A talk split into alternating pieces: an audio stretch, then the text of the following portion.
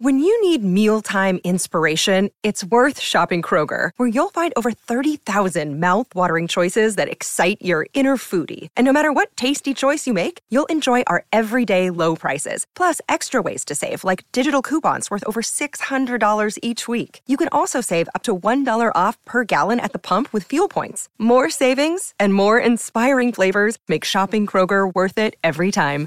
Kroger, fresh for everyone. Fuel restrictions apply.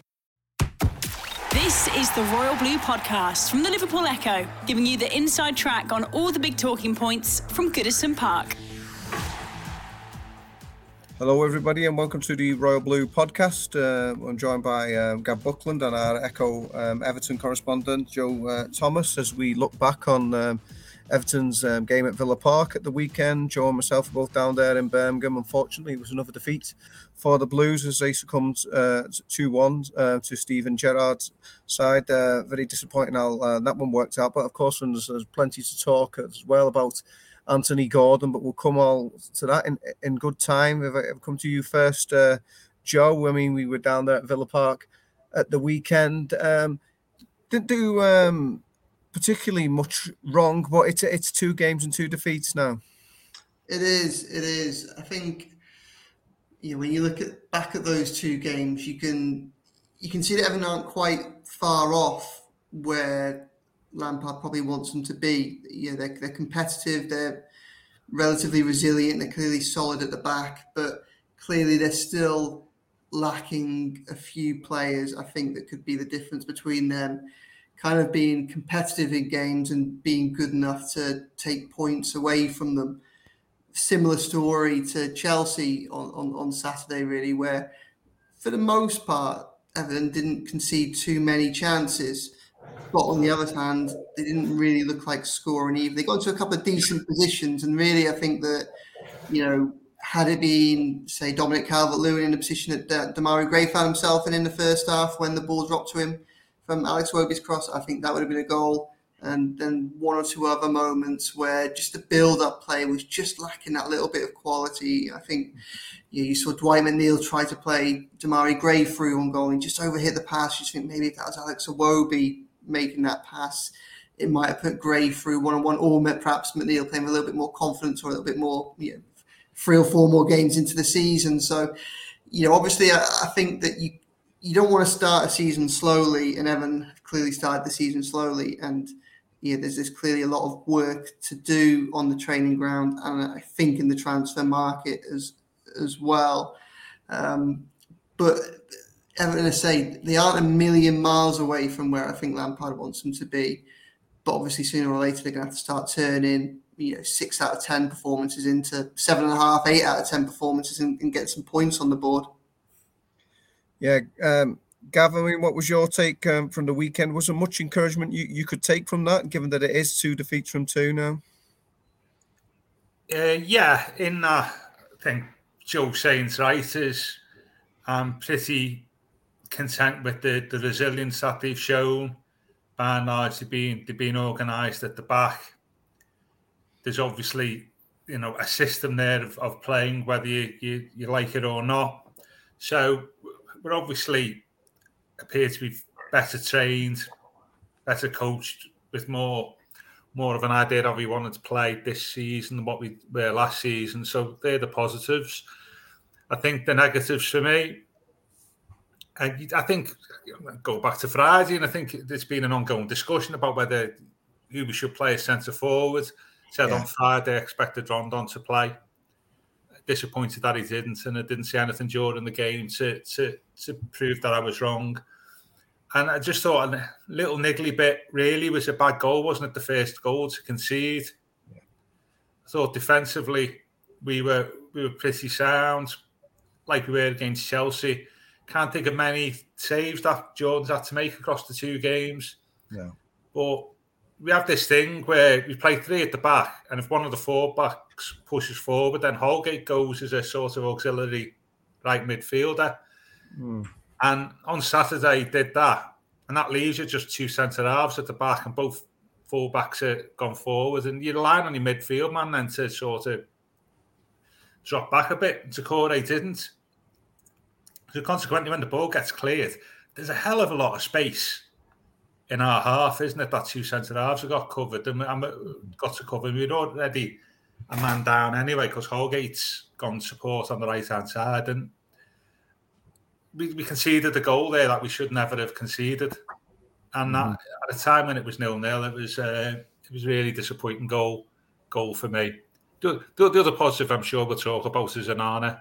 Yeah. Who, yeah. Who, who, who, look already looks box office on the basis of eight or nine minutes. I yeah. think, I, think we, I, I, get the impression that we might be talking about him a lot during the course of the season on this podcast. Yeah. yeah.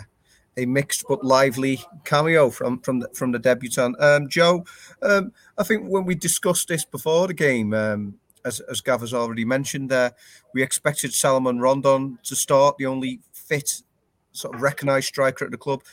I imagine Steven Gerrard expects him to start the fact that he brought Tyrone Mings in, into the side. I mean, what was that?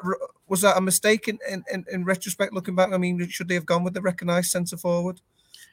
We don't know what's going on at Finch Farm, yeah, day in day out. We don't see what Frank Lampard and his coaching staff see. Obviously, Rondon has had a full pre-season but missed the game against Brentford because of suspension. I think Lampard alluded to the fact that he might not have been quite fully up to match speed when he played on on well when he was chosen selected for the bench on on Saturday. But really, I I would have wanted him to start, especially having watched um, Aston Villa against Bournemouth on the first game of the season. Yeah, they really struggled to deal with with Kiefer Moore, who's the target man up front for for Bournemouth. And I think that when you watch Aston Villa at the weekend, I think they would have really struggled to deal with a target man again throughout most of that match. You saw Rondon caused a bit of chaos when he came on for you know the, the end of the second half. He, he, has a tendency to do that and just cause carnage, and the, the players around him have the potential to then pick up on loose balls, and he draws players out of position. I can understand how Lampard might think that he can't do that for a full 90 minutes. He probably can't. But I think for myself, I probably would have preferred to have started Rondon and got the hour out of him and saw where that took Everton rather than bring him on for the last half an hour and Everton were chasing the game. When we saw what happened, how it unfolded at Villa Park, you know, Villa still Villa was poor at dealing with crosses into their box. Demarai Gray ended up with a glorious opportunity from across in the in the box that Villa couldn't defend properly. A number of Everton's corners caused real concern to Aston Villa, and, and were perhaps a little bit unlucky not to have converted from from any of those. I think if you'd have thrown Rondon into the mix, then I think that would have only increased the amount of problems that Villa would have had defending those type of balls. Plus, you know, I think it would have given their centre back something else to, to deal with because you know, we've seen him do it for a second game in a row now, but you know, Anthony Gordon, I don't think is is quite adept to you know playing the false nine. I thought we, we saw some glimpses of good play from Anthony Gordon uh, at, at, at, the weekend, but we very much saw where his strengths lie. His strengths lie when he's got the ball at his feet and he's running at defenders rather than when he's trying to compete with centre backs either on the ground or, or in the air. You know, we saw it you know, there was a burst in the first half where he took it past two players before being fouled on the edge of the Villa area, and he, he looked really good then. I really thought he should have had a free kick when he was brought down by Tyrone Mings' outstretched arm in, in, the first half as well, and that was from picking up the ball relatively deep and charging past him. You know, it looked like he was going to win that foot race. There was definitely contact. You know, that looked like a, a foul to me. So all in all, I I think that not only would it have increased Everton's potential potency from set pieces. Aston Villa clearly struggled to defend anyway. I think it probably would have helped the balance of the rest of the side because there'd be more players playing in the positions that they're most adept at. You know, I think if Gordon was playing off Rondon or wide of Rondon with, with Gray on the other side or McNeil on the other side, I think that might have been a, a better a better option for Everton. Yeah, I mean, Gav, as Joe has just alluded to, it's kind of like a, a double whammy, really. No matter what you think Rondon offers or doesn't offer, the fact that when he's not on the side, if you're playing Gordon as a false number nine, you're not playing Gordon perhaps in um, a position which best utilises his strengths. Well, and, and also as a position that he doesn't play normally. Yeah. completely yeah. different game. Centre half, uh, centre yeah. forward, uh, centre half's a different game as well. Centre forward to uh, maybe you play there perhaps next week. Um, hmm. yeah, it's, you're receiving the ball with the back, your back to goal, and you've you've got like a 360 degree vision. You've got to have all that type of stuff. But if you're playing out wide, it's a, it's a completely different game. So uh, Brian Clough used to say, uh, and he knew a thing about management, that the, the, the biggest sin as a football manager can do is to give a job to a player who hasn't got the tools to carry out the, the role. And, and I think that's the case with, with Gordon. Uh, and I'm not I'm not blaming Frank with that, by the way, because he's, he's got limited options at the moment. So yeah. I think we need to remember that. And also regarding the Rondon selection, I always think that if there's a 50 50 shout and you don't know what you're going to do, might as well do the this make the decision that your opposing manager least likely, you know, least likely you, to do. And in this mm. case, the thing is, is one Gerrard that would have been this least likely option would, would have been to have a have Rondon up front, wouldn't it? Yeah. You know, that that's what that's the one scenario uh, he wouldn't have wanted compared to if you looked on the team sheet on Saturday, you sort of seen like, you know, same as last week against Chelsea, so we thought, yeah, I'll have that. You know, yeah. Rondon would have you, you wouldn't have wanted the Rondon option. And I mm. think Frank should have bore that in mind. I think, as you say, he'd obviously prepared for that in the way they set up the team. Yeah. So I think those are the two things I'd say about about the selection on on Saturday that I felt felt it was wrong. And I I think I'd take Joe's points. I think 60 minutes, 50, 60 minutes would have been would have been fine. The Royal Blue Podcast from the Liverpool Echo. And um, another big um, selection. I mean, as as expected, Joe, that uh, Conor Coady came in for his debut. I mean, he's hardly ever missed a game for Wolverhampton Wanderers, so it was probably no um, surprise to see him um, go go straight into that side. Well, no, especially with the, the loss of, of Yerry Mina and Ben Godfrey you know, the week before. Obviously, we saw that Everton's interest in Conor Coady picked up even before those injuries. Yeah. So, bearing in mind that there are other areas which were probably more of a priority to strengthen, the fact that they were looking to bring Coady to the club even before two of their starting centre backs before his arrival uh, became injured probably suggested he was going to come straight into the first team and clearly be a part of those plans and that's that's what he did and he, he looked decent you know I think you know he looked steady. You know, probably looked a little bit rusty because his preseason or his preparation for the game would have understandably have been hit by the fact that you know he was involved in a, in, in a transfer move, albeit a loan one, and clearly the fact that he's, he's playing you know alongside new teammates and and also behind a centre midfield, which you know, I think even Lampard has admitted is, a, is a very much a, a makeshift centre midfield pairing of Alex Iwobi and Abdoulaye Doucouré. I don't think they've done a bad job there, but yeah, there are a lot of mitigating. There are a lot of factors outside Conor Coady's control that make his job harder when he has to come in straight away to start against Aston Villa. But yeah, I thought he did a decent job, and you know, I think probably like a lot of people, my heart was in my mouth when he went down. I thought he's played 196 of the last 198 games, and all of a sudden he's receiving treatment on the pitch in his first game for, for Everton. It really did feel like a, a centre back curse, but. Um, you know, he took a bang to the head, and I think you know, probably because of uh, disrupted preparation, suffered a little bit of cramp.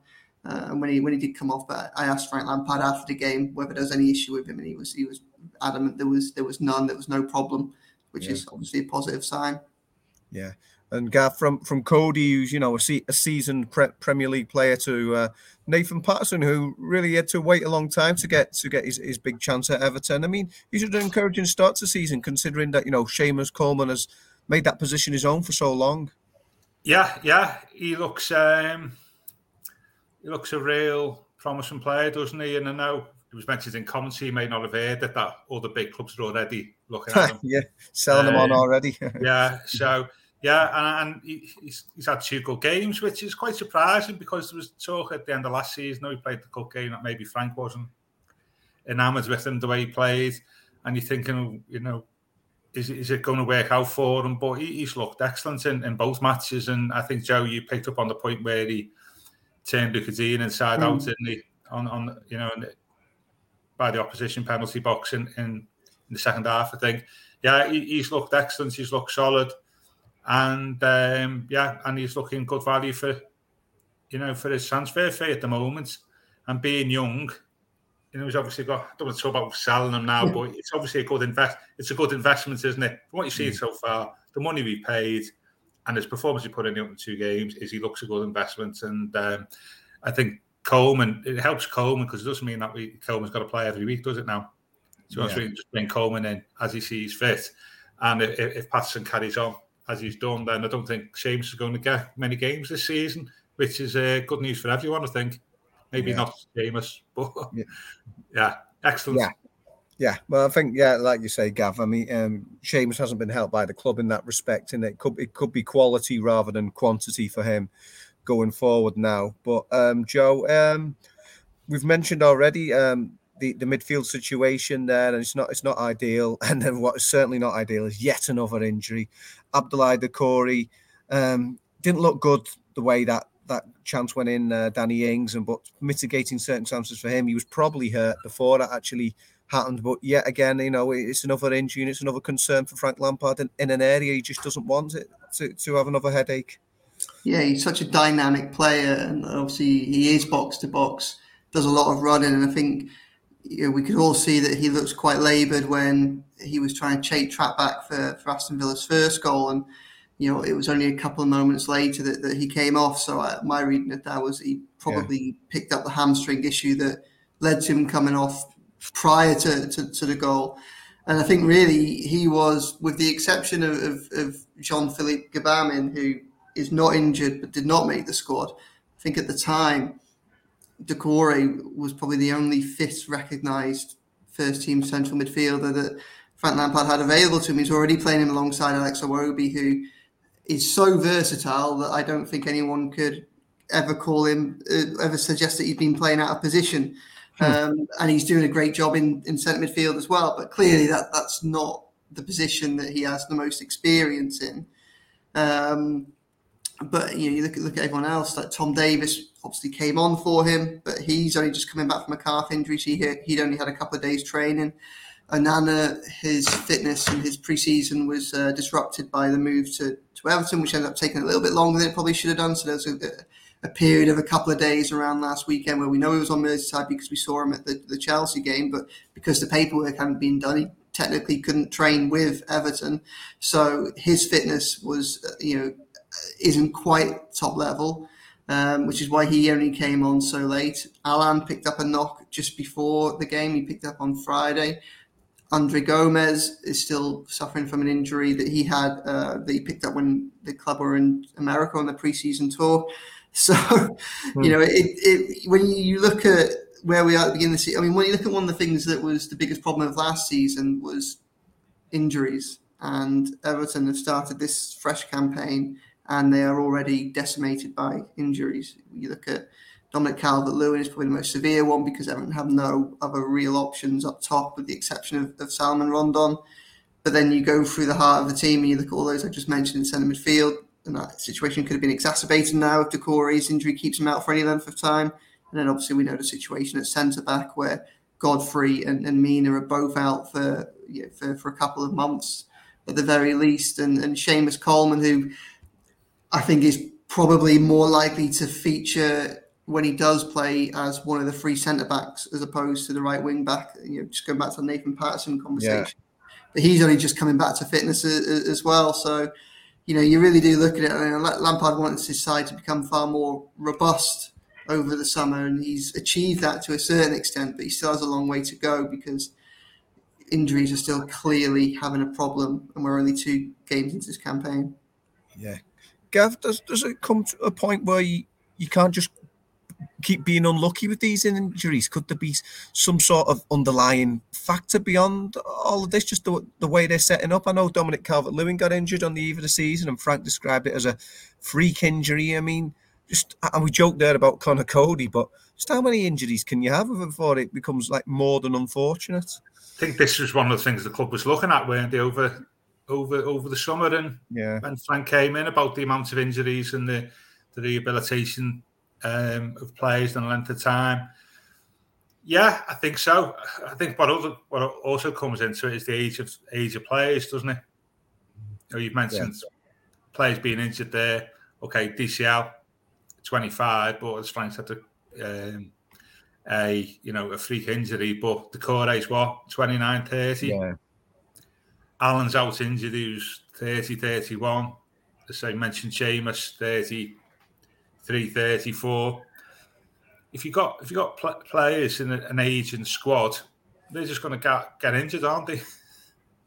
It, it's not it's not, and their rehabilitation is going to be longer.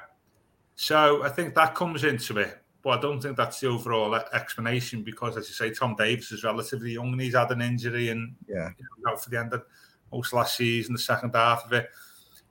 Perhaps, or maybe we just have been unlucky. I mean, this has been a long-standing thing, hasn't it? Though that goes yeah. back. It's not necessarily saying, "Oh, Frank's messed it up." It, it goes back to you know even in Ancelotti's time. Yeah, probably, and, and before then. Uh, I, I, don't know, Chris. I, mm. I, don't know. I'm not, but I do think yeah. the age of the squad definitely comes into it. That the players who have recurring injuries now tend to be the older, older players in the team. Yeah.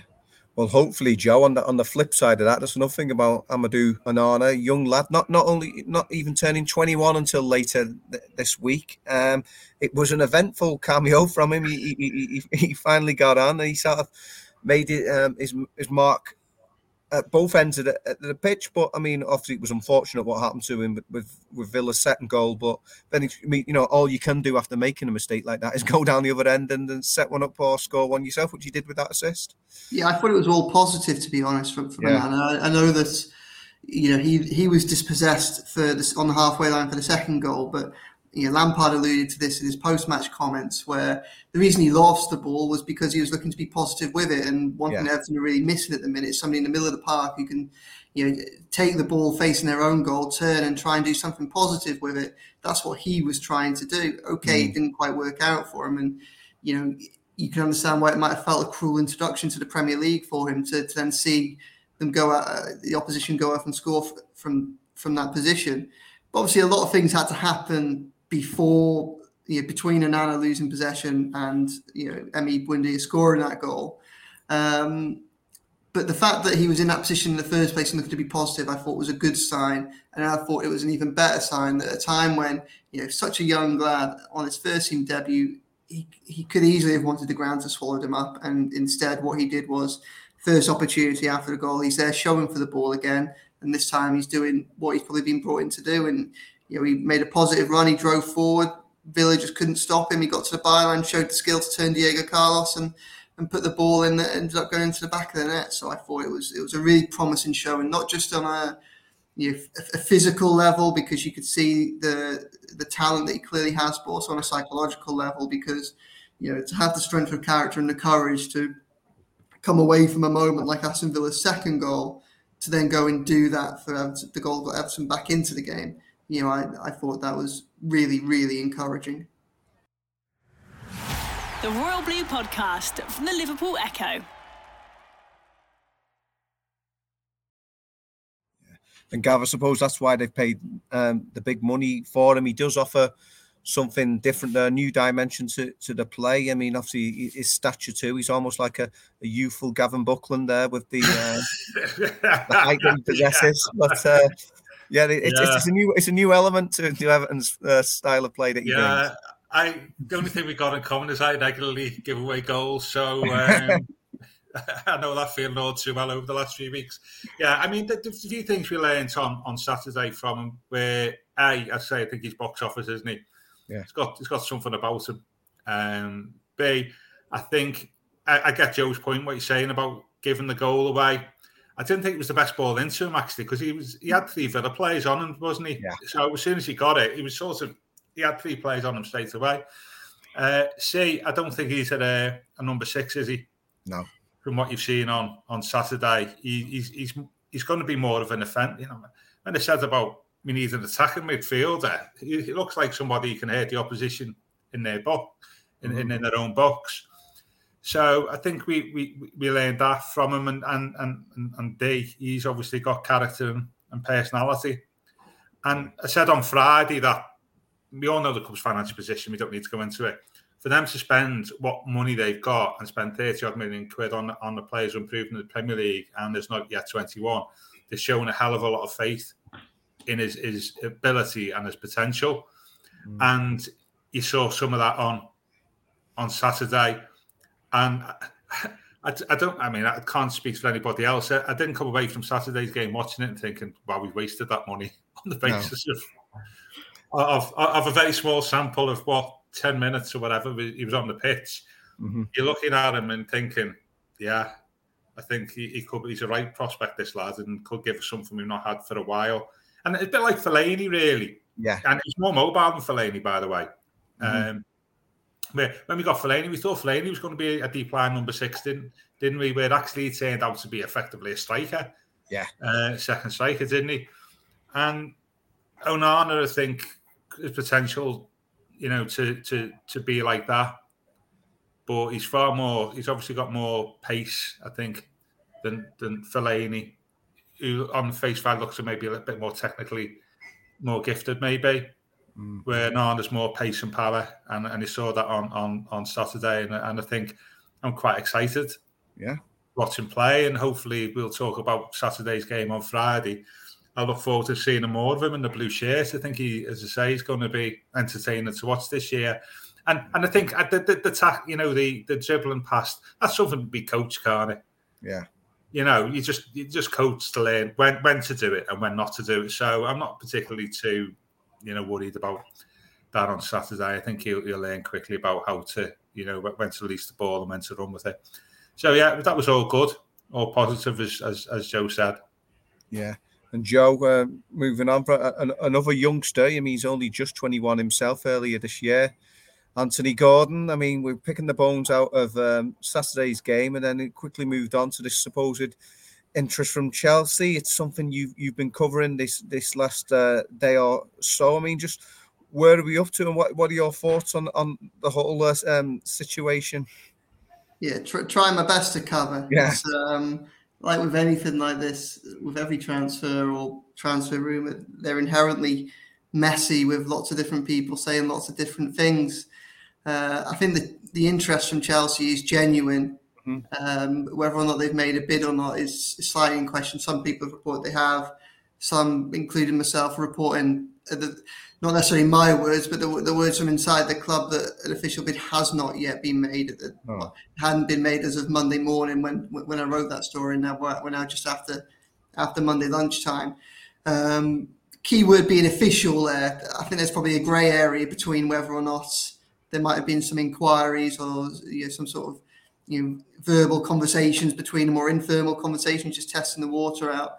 Uh, because obviously there's there are rumours that um, that the rumours that Chelsea are seeking for around 40 million, and that might go up after Everton being quite categoric in saying that they're not interested in entertaining bids for him at the moment. Obviously, I think we're in for a really interesting couple of weeks, to be honest, because or certainly a couple of days, because if Chelsea's interest is genuine, we know that they've got we know that they've got the money to probably get to a point where Everton have to really consider it. So if they want the player, as we've seen with Koulibaly and Sterling and Cucurella and probably a couple of other players between now and the end of the transfer window, you know, if, if Chelsea are sustained in their pursuit of Anthony Gordon, then it could become a really difficult one for Everton to, to deal with. You know, there are a number of lingering issues probably including you know, the financial profit and sustainability rules and where Everton fall within that. I'm not saying that they would have to sell him or anything like that, but obviously being able to bring a huge sum of money and will only help their situation. And I think these weren't lessons that we learned on Saturday because I think everybody watching in the club already knew, but Everton need a striker. They need a striker yeah. and they probably need another central midfielder as well because as promising as Amadou Onana is, Everton are still short in that position. And one of the worst things Everton could do is end up putting too much pressure on Onana in the same way that they're in danger of press, uh, putting too much pressure on, on another youngster, Andy Gordon, um, by not recruiting well enough to find the players that can support them and help them to carry on developing in the game as, as, as they are doing. So I think we're in for an interesting one, to be honest, on this. Um, you know, Chelsea are pursuing a number of forward options. Obviously, they're looking at Aubameyang completely different player, of course, to um, to Andy Gordon. But it looks very clear that Chelsea's business in this window isn't done. And regardless as to you know technicalities as to whether an official bid has been submitted by the time that we're talking, if Chelsea if Chelsea hone in on the fact that they believe that Gordon is someone that can take their club forward, then they have enough money to probably keep going until Everton's we're not interested in entertaining any bids cuts to a point where they have to, if not have a conversation that they want to have, have a conversation that they need to have. So I think it's very much going to be a case of, of, of watch this space, uh, but it's going to be a difficult one for Everton to deal with if if they reach a if they start putting in bids where the valuation comes close to what Everton put them at. Yeah, I mean, Gav, uh, Joe's mentioned, uh, you know, it, it, could become a difficult one. Frank Lampard has, has been quite categorically um, gone on record earlier this summer, spoke about Anthony Gordon while on the preseason tour of the USA, and he, he said he's going nowhere. So that that, that does make it difficult um, if this uh, situation changes. Going nowhere at the moment. Yeah. Um, that can change quite quickly, though, yeah. We had that before. So yeah. I've had a quid every time. I'm not talking about this sign and about uh, Anthony Gordon. A manager said he's going nowhere. Yeah. And like a week later, you know, moves on, gets transferred out. You know, I'd be, I'd be rich.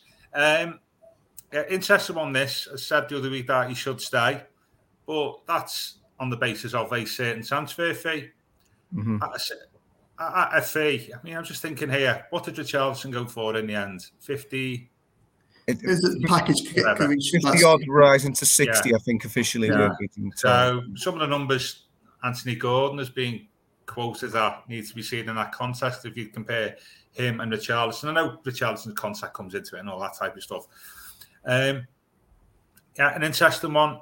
Uh, it'd be interesting to think of suppose this throws up the question is just generally speaking, who signs off or not whether to at least enter the discussion with Chelsea about selling Is it Thelwell or Lampard or both? Do they both have to be on the same page? I think this throws up the question because Frank might say, "Oh, it's not for sale." Thelwell, who's the director of football, might think, "Well, hang on a minute let's have a discussion here. I'm just thinking aloud here. Yeah. But the owner yeah. may have a decision yeah, to make. The owner well, may.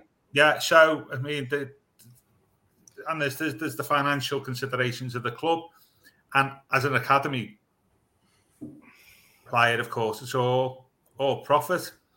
So it's an interesting one. In that, I don't think Frank saying he's not for sale is necessarily something that is set in stone. And there may there may come a point where they find that the, the offer is attractive enough to say, well, actually, this could be really useful money for us to use elsewhere within the team. As, as Joe's saying, we want to strengthen elsewhere.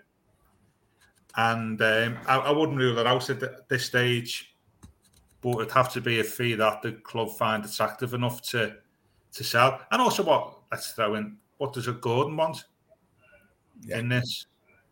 I mean, we've not got a great Everton have not got a great track record of selling players to bigger clubs and they're working out for that player, have they?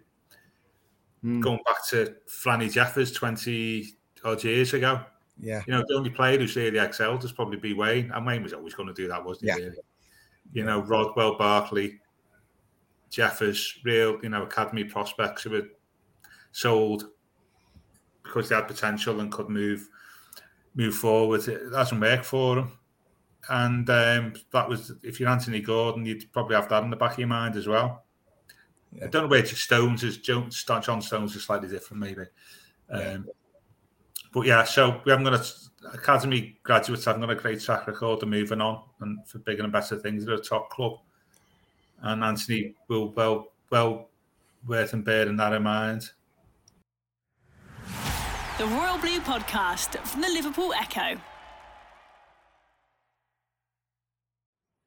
I mean, Joe, it's an interesting point Gav makes there about the about the, the, the homegrown um, products because I think there is a, a, big degree of, of emotion which goes with this. Uh, twofold, really, like the fact that they've already sold Richarlison this summer, so it might have been different if, if he hadn't been sold, of course. But also, in fact, he, you know, he is a local lad and he's only been in the side for for, for one year. So just sort of the sort of message that it, sends out were Everton to, uh, to, to cash in on one of the, the homegrown lads. It doesn't send out a positive message. I don't think there's any doubt about that. Everton are in a position where really they need to be strengthening going forward rather than than losing players. So I think that even if if they end if they end up in a position where Anthony Gordon is sold, it will only ever be a pragmatic solution to where they are at the moment. I think they'll be influenced by the fact that you know, they perhaps would not be able to turn down a huge sum of money, and obviously they need to find players that can boost Frank Lampard's options in a couple of places on the pitch. You know, nobody wants to sell their, their young you know their young stars whilst they're still developing. So I think I think the message wouldn't look very good, particularly coming so close off the back of the sale of Richarlison. Really, if you'd say that Everton have two talismen in their team, two players on the pitch that were capable of, of getting the Goodison Park crowd behind them, um, you know, whipping up support for the rest of the team with, with you know with a moment of play. You just said it was Richarlison, you said it was Anthony Gordon. We've already lost um, already lost Richarlison, and they did so for a couple of reasons. One, financial, and and two, probably because they got to the point where they couldn't give the player what he wanted because he probably wanted European football, yeah. uh, and, and the club haven't been able to deliver that that to him. So, you know, I don't think that there's ever a scenario this where if Gordon leaves this summer, it's a good it's a move that looks good for Everton. Um, the question that may well end up having to be asked is whether or not they feel they can take more steps forward by selling him than by keeping him. And you know, if they get a significant sum of money, how much will that help them with profit and sustainability, and how much will that help them rebuild the squad for a squad that because at the moment Anthony Gordon looks very good, but it's very much a case of potential. You know, I think Chelsea would be buying his his potential. At the moment, Everton need players that can do a job now. Um, Anthony Gordon can do that, but they need a centre midfielder. They need a striker. Um, you know, they do have other attacking midfielders. If they got a significant sum of money for him, that would that enable them to strengthen the you know create a more a stronger, more well-rounded squad. Possibly, if you know Chelsea have a couple of players that Everton have been interested in all summer, Conor Gallagher, Armando Broja, two of the main ones. You know, we saw with Cucurella going to Brighton at Levi Colwill, another player who was once mentioned, um, is potentially heading to Everton this summer. He, he's gone that way on loan. So could you see a scenario where one of those comes on loan as well um, as, as part of a deal? That then then maybe you know it's, it's it won't be a good look for Everton, but there are ways in which it might not be a bad deal for Everton. And I think Everton, I think a lot of Everton fans would understand that. But that's probably the problem that Everton will have is if Chelsea, if, if Anthony Gordon, if, if the interest is persistent, Anthony Gordon wants to go, and the numbers of money and the, the numbers become significant, then Everton will probably end up having to to balance a number of issues there, and it could it could go either way. To be honest, mm-hmm. um, you know, it, it, it really could. I think in terms of who would sign off on things like that, it probably comes down to whether Everton need to do it for financial reasons. I think. I think I don't see a scenario where Frank Lampard and Kevin Fowler, who get on really well, um, I don't see a scenario in which they're not joined joined up on this. I think they would mm-hmm. have to come to an agreement. Um, and for football reasons, you know, at this present moment in time, you'd think, well, they probably prefer to keep hold of him unless, as say, the money or the deal became so substantial that they could really reshape the squad, which still needs strengthening. If, and it's very grey, really, to be honest, where Everton stand on profit and sustainability, um, other than the fact that the Premier League seem comfortable with where they are at the moment. But if the financial uh, issues come into it, then obviously I think probably with what happened with Richarlison was just I think it becomes a decision that the board have more of an influence in as, as well. Yeah. Gav, at, at what point does it become an offer which is, is too good to refuse? Because I mean, the club probably they, they wanted they valued Richarlison at more than what they they had to they ended up getting for him. But um, like I said, there was a certain degree that that, that deal needed to, to be done to get the wheels in motion for squad rebuilding. Um, that's not necessarily the, the case here, although obviously there's a couple of areas mm. they do need to, to, to bring in. I mean, when you consider um, Chelsea just paid 62 million pound for a left back, so I mean that sort of shows you the sort of numbers that are involved um, th- these days. I mean, it, it's probably going to have to be a, a, substantial amount of money to, to sort of force Everton's hand, you would imagine. Yeah, I mean, one the other thing I'd say about Gordon before I answer the question, Chris, it's like yeah. As supporters and as a group, we always say, "Oh, we other clubs sell their academy prospects and graduates for big money, but we never do that. You know, we don't have. But when we do choose to, you know, sell one, or oh, I can't sell them. They're, they're, one of our own. You know, you can't do that. You know, mm. so there's there's a, there is a balance there. Uh, t- so I think you know we shouldn't let that stop us. That we can't sell an academy prospect because they're part of the, the, the fixtures and fittings of the club. Um, they are good. You know, academy products are good for sales, aren't they? You know, mm. for, for, for clubs who are progressing. Chelsea are a classic example of that, obviously. Um, in answer to your question, if you're putting a value on them, I think if it went above 40 million, I think you'd have to look at it. If you're selling yeah. a Richarlison for 52 plus add-ons, I think that, and that, that's a gamble. It's a gamble for both clubs, then, isn't it? It's a gamble for us. Actually, we've undervalued him, and the end becomes one of the England's top players. But it's mm. also a gamble for Chelsea, isn't it? Because they're paying 40, 45 million on potential, bit, bit like us with Onana, I suppose. So it's a gamble for both clubs. And I think um, if it went above 40, I think you'd be you'd be saying, well, we need to think about this. Certainly, as, as Joe was saying, at, you know, at board level, for for the player who's had a, a season or so in, in, in the Premier League, I think that's the that's the, the sort of figures I'd be looking at uh, bringing Chelsea to the table. Yeah, well, I'm sure it's going to be a very interesting time for, for a few days at, at Everton, as as always, and of um, obviously incomings as well potentially. Um, not just this week, but uh, obviously the week after as we uh, approach the, the transfer deadline could be a busy time um, at Goodison Park. But before that, obviously there's the uh, home game against Nottingham Forest. Uh, on Saturday. So we'll be looking forward to that. When We'll be joining you uh, at the back end of the week, and we'll look forward to that. And who knows, there may be some personnel changes within the Everton squad, either incomings or outgoings by then. So this has been the, the Royal Blue podcast. I've been your host, Chris Beesley. I've been joined by Gavin Buckland and our Everton correspondent, Joe Thomas. You've been listening to the Royal Blue podcast from the Liverpool Echo.